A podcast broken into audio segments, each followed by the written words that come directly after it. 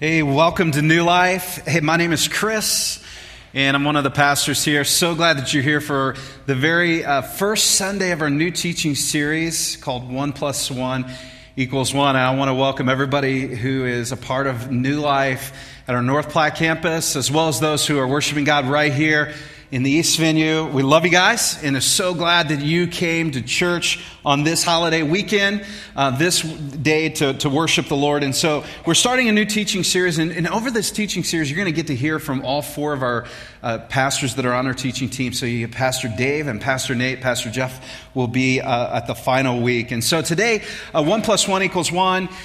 What is this all about? Well, we're going to be talking about relationships, a lot about relationships, and specifically about the marriage relationship because we believe that God loves marriage. In fact, say that with me God loves marriage. God loves marriage. He, he designed it, He created it, He defined it for us, and God is ready and willing to be intimately involved in every single marriage. If we would allow him in and invite him in to be a part of our marriage, he wants to, to be a part of that. So there, you know, there are two ways you can view marriage. In fact, there's two ways you can view everything in life, right? There's uh, my way, and then there's God's way. There's man's way, and then there's God's way. When you think about marriage, there's, there's the man's way or the world's way, and then there's God's way, right? There's man's world and there's God's kingdom. So what you're going to hear, let me just set it up for you. What you're going to hear from the platform is God's way, what we believe God says about marriage, because we believe God's way is the best way. In fact, it's the only way to honor God, is to live out our lives in our marriage his way. And so we're going to be looking at marriage through the paradigm of Scripture and, and using this confusing math equation 1 plus 1 equals 1. How many know that 1 plus 1 really equals 2? Right? It's basic math. But one plus one, when we're talking about God's uh, equation for marriage, one plus one equals one. So who on earth came up with this title? Well, God did. Here it is in Scripture, and this is the foundation for today. Mark 10. This explains why a man leaves his father and mother and is joined to his wife, and the two are united into one. Since they are no longer two but one, let no one split apart what God has joined together. That's where we get the title for this teaching series. The two become one. Now, the context of this this is Jesus speaking, and he's being asked if divorce is okay. Is, is there any reason for divorce? And so Jesus goes back to the very beginning intention of marriage that, that there should be no separating. When God brings the two, the two become one, and let no one separate them. And, and so he's, Jesus is uh, quoting Genesis 1 when it talks about the creation of man and the creation of woman. And he, he talks about uh, in Genesis 1, it talks about that they actually, he's just quoting directly from it. The two become one, and what God has brought together, let no one separate. And so we see, even in the original intention of marriage, that two people become one and that they are one for life. That's God's plan for marriage. But there's other ways that we see uh, this whole idea that one plus one equals one, this uni- unity, this oneness in marriage. Just think about, and by the way, just as a, a, a, um, a warning, I guess, if, if you didn't catch the announcement that we usually do here at all of our venues about the children's ministry, uh, today's message will be slightly rated PG 13, perhaps. And so, if you have a child in the room, you may not, they may hear some things in the context of marriage we're going to talk about today that, that they're not ready to hear. And so, please get them plugged into the kids' ministry if you are here at one of our venues, all right? But if you think about this, there's the warning, and now here's the content the way that God created one plus one to equal one in marriage is even seen in how God created sex. And God created sex and marriage, that the two become one. But the oneness goes beyond just the physical and just beyond sexuality. That God created the two would become one, uh, that there would be a unity, a oneness in emotion a spiritual oneness, that there would be this relational unity that's unlike any other any other relationship. You know, there's this powerful parallel when we think about how God created us and we think about who God is and we then we try to uh, look at marriage in light of that. Let me explain. We teach this in uh, in our engage course. And it's this whole idea that we understand God, God revealed through Scripture, as one God, revealed in three unique persons God the Father, God the Son, Jesus, and God the Holy Spirit. All one, not three gods, one God, and yet there's three unique persons of God. And then God says in Genesis 1, let us create man, let us, the three in one, let us create man in our image. How did God create us? Well, we study scripture and we just know uh, we even even in science and psychology we can understand that there's this the, well they'll say at least two part. The bible say there's three parts of us. We have our body our physical body. We get that. Then our soul that's our mind our will and our emotions. There's that part of us. And then our spirit that part that connects with god that lives forever. The three unique and very definable parts of us but one i'm one person right? So god the three in one me the three in one and you the three in one. And then God says when the two, two people are married, the two are no longer two, no longer individual, but they become one. And so the, I just love that, that picture and that parallel to who God is and how God created marriage to what it, He created marriage to look like. So as we talk about marriage, I want to challenge you to draw parallels to other relationships because there's people in the room. You might not be married. Maybe God's given you the grace to, to stay single. Or maybe you're a widow or a widower.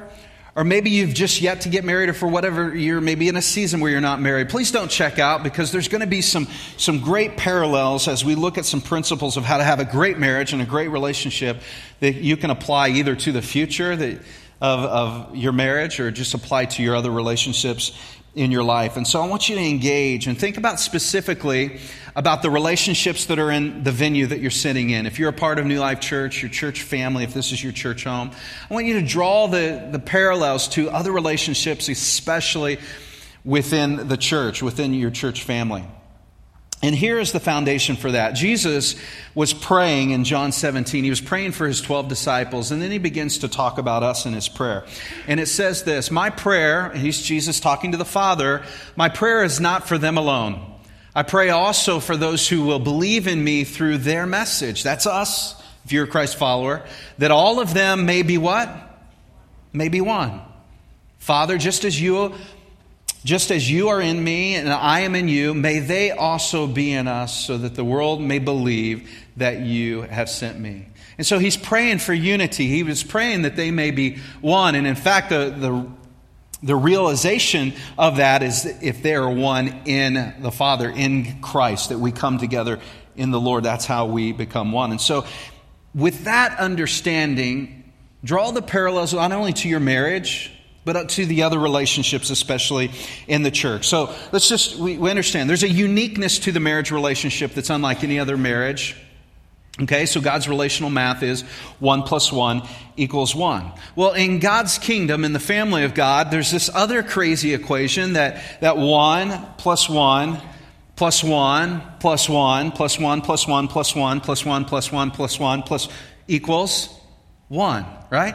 That God wants us to be, as a family in the kingdom of God, to be to be one. So many of the principles that will help you to win in marriage have implications in other relationships, especially spiritual ones. And so, right here at the beginning, I'm going to give you one of the big answers to marriage, one of the, the big secrets to having a great marriage. And you might ask, well, what credentials do I have to give you this?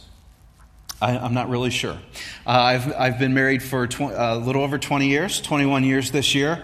And so some of you have been married far longer, and I, and I like to, and you have Christ centered marriages, and, and I glean things from you. I think of uh, one of my friends is sitting right, right down in the middle, a couple uh, here in the West venue, and I look to, to you and their marriage. And so we're going to look to God's word, is what we're going to look to, not just to my credentials. So I'm going to give you one big secret, all right? One big secret. You might want to lead in and take notes.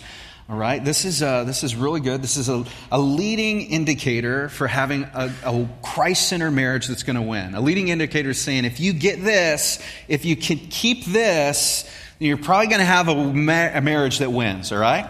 And so that leading indicator to a, a Christ centered successful marriage is, in one word, commitment. That's the big idea today. We're going to talk about commitment. And we're going to talk about God's, how God defines commitment, right? Because if we're going to become one, and if we are under God, And if we are going to stay one, it's going to require an unshakable commitment to God and to my spouse.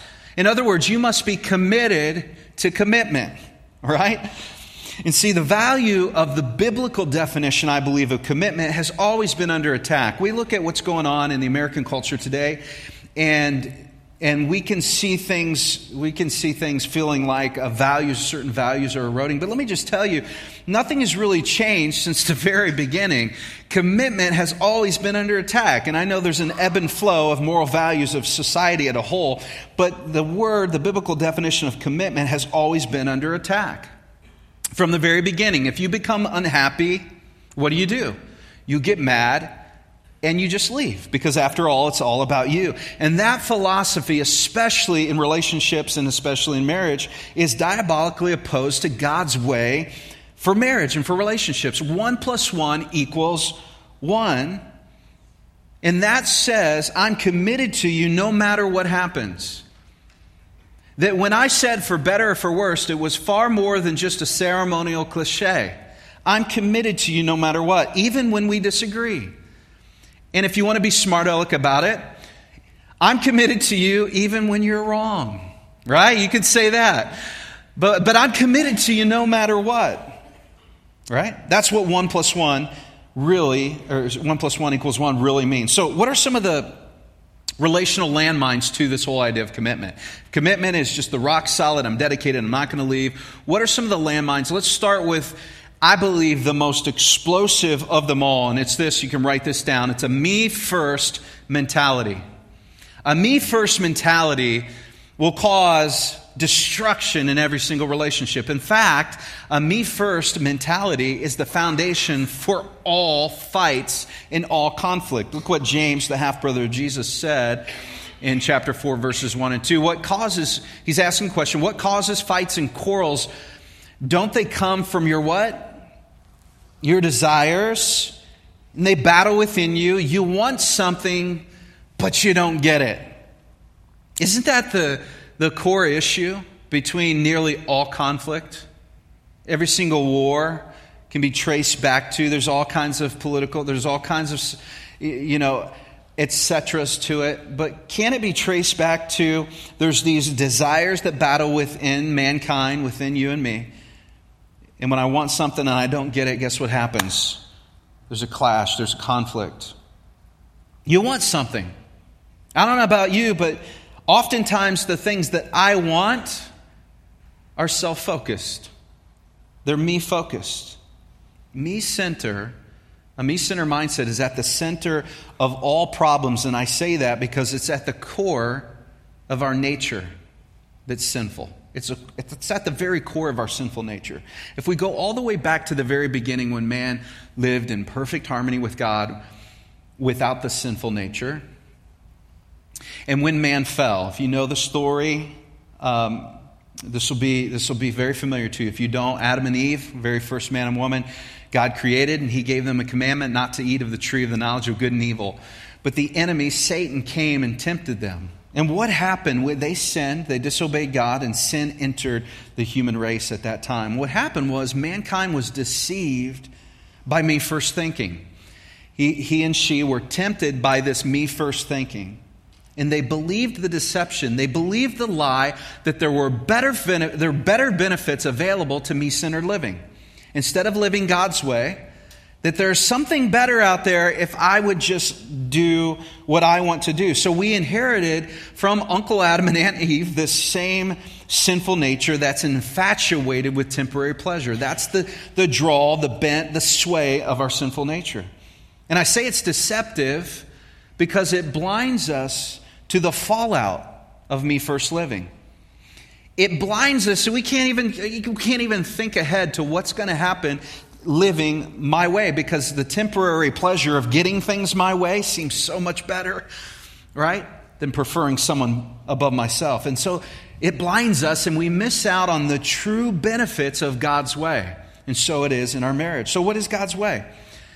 If your marriage is, is in trouble today because of me first, then this scripture, if you get it inside of you, could save your marriage, literally. Here's what Philippians 2 3 says do nothing out of selfish ambition or vain conceit, but in humility consider others better than yourself. Let nothing that you do be driven or motivated out of selfishness, an ambition of me first, or a vanity, a narcissism, a conceitedness but in humility, consider others better than yourself. If you get that into your heart, it could save your marriage if it's in trouble. So here's the antidote to me first living. Write this down. This whole idea of being one, one takes humility. It takes humility. It takes a person that's willing to get low and to serve.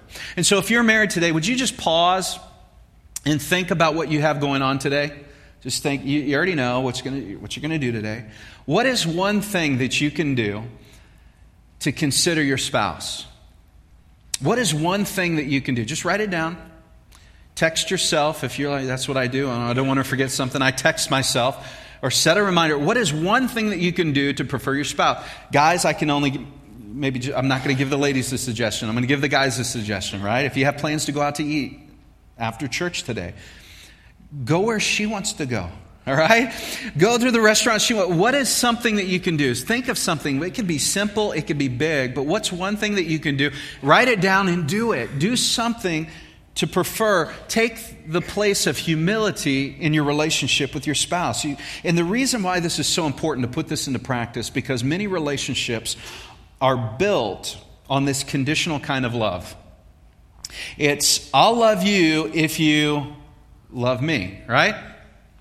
Like, I'll meet your needs if you meet my needs, and preferably you go first, right? I mean, a lot of relationships are built on that type of love, but God's love is so different. God loved us first. God gave himself before the foundations of the world were ever, ever even made the plan was put in place that God would give his one and only son Jesus to die for us. God always gives first, and guess what? He wants to transfer his character and his ways and the fruit of God's Spirit in us. He wants to do that in us so that we put others first. And so when we think about our spouse, how can we prefer her or him above ourselves? It happens when we take the low place, we humble ourselves, and we allow God's Holy Spirit, one of the persons of the Trinity, we allow the Holy Spirit to come and do His work in us, and as we humble ourselves, and as we connect with God, and as we learn who He is, He starts to develop outcomes and character traits in our lives. The Bible calls them fruit. It's a good, good word. The Holy Spirit does His work in us, and something comes out, it's fruit. When you think about the fruits of the Spirit that are found um, in the Bible, Galatians, I believe, and the love, joy, peace, long suffering, gentleness, goodness, faith, meekness, self control, those are the fruits of the Holy Spirit. It's not a matter of just, okay, I'm going to do these things to produce them. It's a good thing to do those things, put them into practice. But the best thing you can do is get close to Holy Spirit. Get close to God. Get close to Jesus. Get close to God's Word. Let the Holy Spirit do the work inside of you. Fruit comes from the inside out. Fruit comes from the seed that breaks through the ground and gives fruit. So let the Holy Spirit do the work and produce it naturally rather than just um, being produced by your own efforts. So let God develop His fruit in you. The result in your marriage will be that your marriage will be, in essence, worship to the Lord. And, a, and you will be a, a success in your relationship with your spouse. But you might say, whether you're a man or a woman, you might say, well, I wear the pants in the family. What does that even mean, right? Like, don't you both, don't you? But you know, you know what that cliche means in our culture. I wear the pants in the family. It's usually the men that say that. If you want to honor God, if you want to honor God, then He better wear the pants in your family. Can I just say that? He better be the one. Because if, if, if God is wearing the pants, if He's the one in charge, if He is the one directing your marriage, then what will come out of your life? Yes, spiritual leadership, but spiritual leadership that looks like Philippians 2 3. Doing nothing out of selfish ambition or vain conceit, but in humility, I'm preferring you, my spouse. I'm preferring you over me. Now, let me just say there's different roles. God, I believe God created uh, husband and wife, and there's different roles that God has for them to, to operate in and mutually glorifying to God. There's different elements of leadership roles that God designed in marriage. But let me just say this being a spiritual leader in your family and in your marriage is not forceful manipulation or intimidation. Really, that's meant to get your way. That's me first. One of the fruits of God's Spirit, the outcomes, the character traits of God's Holy Spirit in us, is this word meekness. And meekness is not wimpiness, meekness is strength under submission. And in a spiritual sense, it's strength under submission to God and to His authority. So it's one thing to lead well with godly wisdom and confidence, but don't mask selfishness under the guise of spiritual leadership. Come together and serve the needs of your spouse. If you're, a, if you're a husband, let me just say God's called you to be a spiritual leader in your home, and He's called your wife to be a spiritual leader. And those roles are unique and different. I don't have the time to talk about a lot of that today, but you are not called to lord it over her, right? Serve your wife. Love your wife as Christ loved the church and gave himself up for it. So that's the, that's the tough talk a little bit for the guys, especially. Because some of us guys, I don't know about you, but I need another man sometimes to just speak man to man to me. I have a lot of brothers that do that in my life sometimes and i have other men in my life and we just need that. And that's so that's a little bit of the, the, the tough talk but let me just temper that with this understanding that it's not just a matter of being guilted or shamed or intimidated even by a preacher into behaving differently. We need god to help us. We need a god to change us from the inside out. And i love the way romans 8 5 is paraphrased in the message which by the way if you're listening to this sermon today guess what? You're listening to a paraphrase of God's word. And so uh, I just say that to, to let you know that oftentimes we, we, most all the time, we look at translations of Scripture when we're building doctrine into our sermons. Um, but the message is a paraphrase, it's not a translation. And, and so I'm just giving that disclaimer. But I love the way that this paraphrase or this sermon of Scripture talks about how uh, when we try to live up to God's standard on our own, it's a failure. Look what it says. Those who think they can do it, doing it is living up to God's standard on their own, end up obsessed with measuring their own moral muscle. And so they get obsessed with, you know, looking great, looking right, but they never get around to exercising it in real life. So there's no real spiritual fruit that comes out those who trust God's action in them find that God's Spirit is in them, living and breathing God. Obsession with self in these matters is a dead end. In other words, if I'm obsessed with all the things that I try to do, it's a dead end. But if I recognize it's God who works in me and produces the fruit, that will bring the real life change and the real uh, fruit in my marriage. And so, the first step to destroying the landmine of me first mentality is humility. It's at the core of all the other issues. The next issue is a big one, a big one too. Uh, and so it doesn't sound so threatening at first, but let's talk about it. And it's this. You can write this down. And it's the landmine of misunderstandings. Misunderstandings. So all the married people that are listening in North Platte, the East venue, everybody participating right now, if you had a misunderstanding, raise your hand. A misunderstanding this morning on the way to church, raise your hand. All right, just Caught you right there, right? Misunderstandings happen, don't they?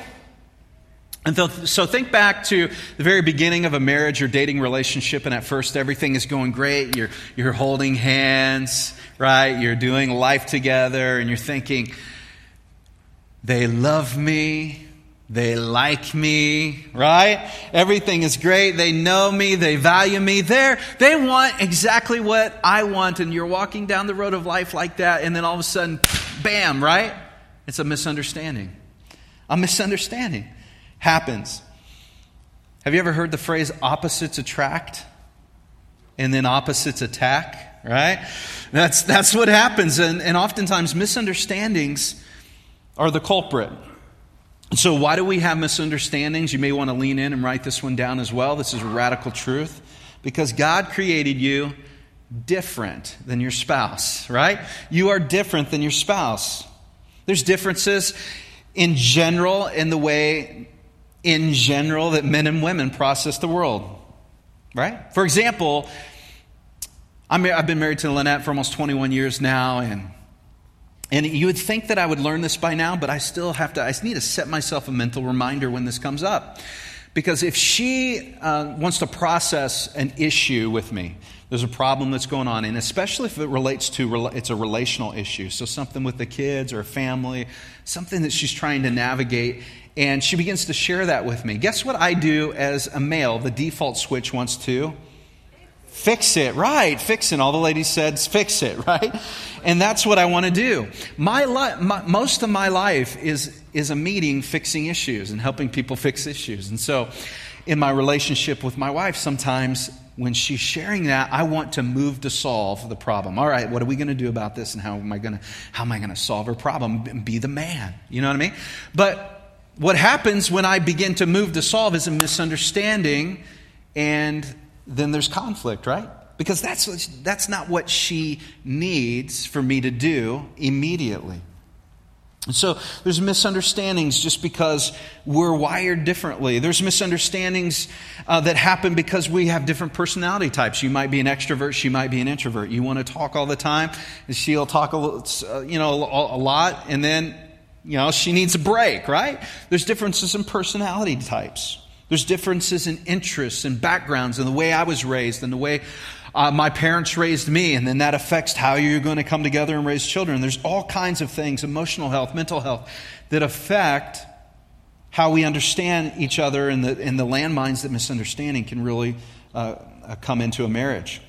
And so when there's a misunderstanding, the default switch is me first. Why don't they why doesn't she just think like me and react like me? And then we move to judge their motives right? When there's a misunderstanding, at least for me, that's really, let me just share and be transparent for a moment. I've shared in the past, if you've uh, heard me speak in the past, um, I've shared in the past about how God has helped me walk through. Um, uh, you know, processing insecurity at times and just feeling, finding my confidence in the Lord, all right? And so I've, I've wrestled with that from time to time in my life. And because of that, there's like this, this wire that, that when there's a misunderstanding, I move to judge my wife's intentions. What is her motives? When she said this, did this, what was she really meaning? And that carries over into other relationships. It could be a look that somebody gives, uh, gives or, and, and, and I'm not paranoid, by the way, but from time to time when the enemy comes in and tries to trip that trigger of insecurity, if I'm not careful and not leaning into the Holy Spirit, I want to judge someone's motives. And that can be damaging to our relationships. And so when misunderstandings happen, here's, here's the antidote. We need to get this in our heart. Write this down. One means believing the best. And can I just make an add on to that? Believing the best and forgiving quickly. Believe the best. By believing in the best, I avoid the black hole of judging their intentions and ultimately nurturing bitterness and a grudge. Here's what 1 Corinthians 4 says Therefore, don't judge anything before the appointed time. Wait until the Lord comes. That's, that's tough, isn't it? He will also bring to light what is hidden in the dark and reveal people's motives. Then each, each person will receive praise from the Lord. We need to be careful and slow in our judgments of other people's intentions, in their motives if we are going to win, talking about marriage, if we are going to win at marriage and in our relationships, we need to stop being, first of all, so surprised when there's a misunderstanding. But when it happens, let's believe the best. And let's live out Ephesians 4:29 that says, "Do not let any unwholesome talk come out of your mouth." Or if you're on social media, don't let any unwholesome talk come out of your thumbs, right? but only what is helpful and beneficial. We are too quick, too often to jump to a conclusion, to make a judgment, and put it out there. The most powerful solution, not only we want to be we want to believe the best, but we want to be quick to forgive. Because let's face it, we can wound through misunderstandings and we can be wounded by them. But when they, they happen, let's be quick to forgive and to release an offense, remembering that God forgave us. Colossians spells it out so great in chapter 3, verse 3. Get along with each other and forgive each other. If someone does wrong to you, forgive them Forgive that person because the Lord forgave you. When, if I can just get a glimpse of the cross and what Jesus did to forgive me, and if I can, without condemnation, just roll back, roll back my life and remember what He forgave me, then it enables me to better forgive someone else and to release release forgiveness to them because the God forgave us. Grudges, poison, relationships, forgiveness is that healing balm. And so you have me first, you have misunderstandings, and then this third one's explosive as well. And it's this misplaced affections. Misplaced affections. This is the enemy's playground. And he will leverage your me first, temporary pleasure to let anything, anything or anyone come in to capture the affection that should only be for your spouse. You know, there are so many things. It's not just another person. It can be a hobby. It can be a work. It can be the status that you feel in your job. It could be friends, or it can be another person. It could be your children. The enemy will use anything to leverage me first and how you feel and what you want to misplace your affections that God has uh, is designed that they be uh, on your spouse. And it's never innocent. You know, we think it starts innocently because we didn't sin right away. But it's never innocent. Realize there's a war. The enemy wants to destroy your marriage, right? It's not innocent. It's like saying the first torpedo at Pearl Harbor was innocent. It's not innocent. It's, it's a war. And so, if we could recognize when these, these things come up and when things start to tempt us or allure us that this is not innocent and we fiercely defend, we fiercely protect our marriage. That's what we need to do to guard misplacing our, our affections. John, James 1.14 says this Temptation comes from our own desires.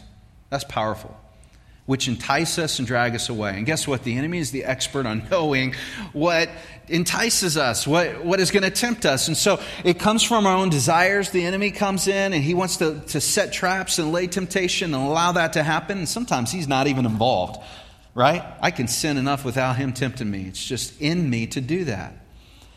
And, and so it's these desires within me that, that can easily draw us away. It could be a thought, it could be a relationship, right? It could, be, it could be just a gradual withdrawal and withdrawing into yourself. It could be all kinds of things. And before long, the commitment you have vowed and you vowed to never break begins to shake. And when it's full blown, You'll find yourself in the war zone illustrated in James 1:15, the very next passage. These desires give birth to sinful actions, and when sin is allowed to grow, it gives birth to death. And all kinds of destruction follow when we don't realize that the thing that looks so innocent led us down, will lead us down a path of complete destruction.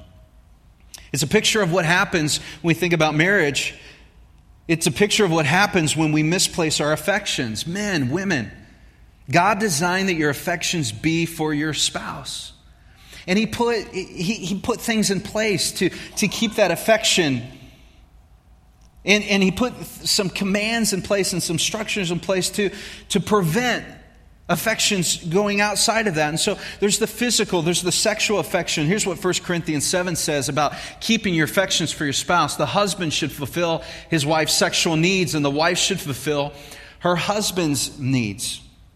Notice that the attitude in 1 Corinthians about sex and marriage is not me first. It's not me focused. It's not this consumer mentality of me first. In contrast to the way that sin perverts sex, it makes it me first. It's a consumer mindset. But if we would frame intimacy, sexual intimacy, God's way, it will guard us, 1 Corinthians 7 1 and 2 says, it will guard us from sexual immorality. And guess what sexual immorality is? It's sin, and sin leads to death. It will guard us. So God framed that affection, that physical affection in marriage, to be something that, that draws you together, but protects you from things out that will draw you to sin. We also, it's, be, it's way beyond just the physical affection. We need to keep our emotion, our spiritual our spiritual affection zeroed in our spouse. We need to bear one another's burdens, Galatians 6 says. Let's read it together. Bear one another's burdens and so fulfill the law of Christ. As we walk together in marriage, we're, we're meeting emotional needs, we're meeting the, the, the practical needs in a spiritual sense. We're, we're praying together. We're meeting the spiritual needs of our spouse as we speak into their lives and as we allow God to use us to shape them spiritually. And so, how do we keep a resolve of commitment and avoid misplaced affections? You can write this down. One means prioritizing intimacy. Prioritizing intimacy. Prioritize your physical, emotional, spiritual intimacy with your spouse. Men, step up. Meet the emotional and relational needs of your wife. And it's spelled with four words. You want to write this down four words. Spend time with her. Spend quality time with her. That's not me first, you focused. Pray together. Let me tell you, one of the most attractive things is, is when your, your spouse prays for you, right? One of the most intimate things is spirit, spiritually coming to God and pursuing God together. It, it creates intimacy, and I'm not just talking about sexual intimacy. It creates intimacy together when you do that, when you nurture and you prioritize the intimacy of emotions and spirit and physical. And then set up guardrails for your life. I believe guardrails are great.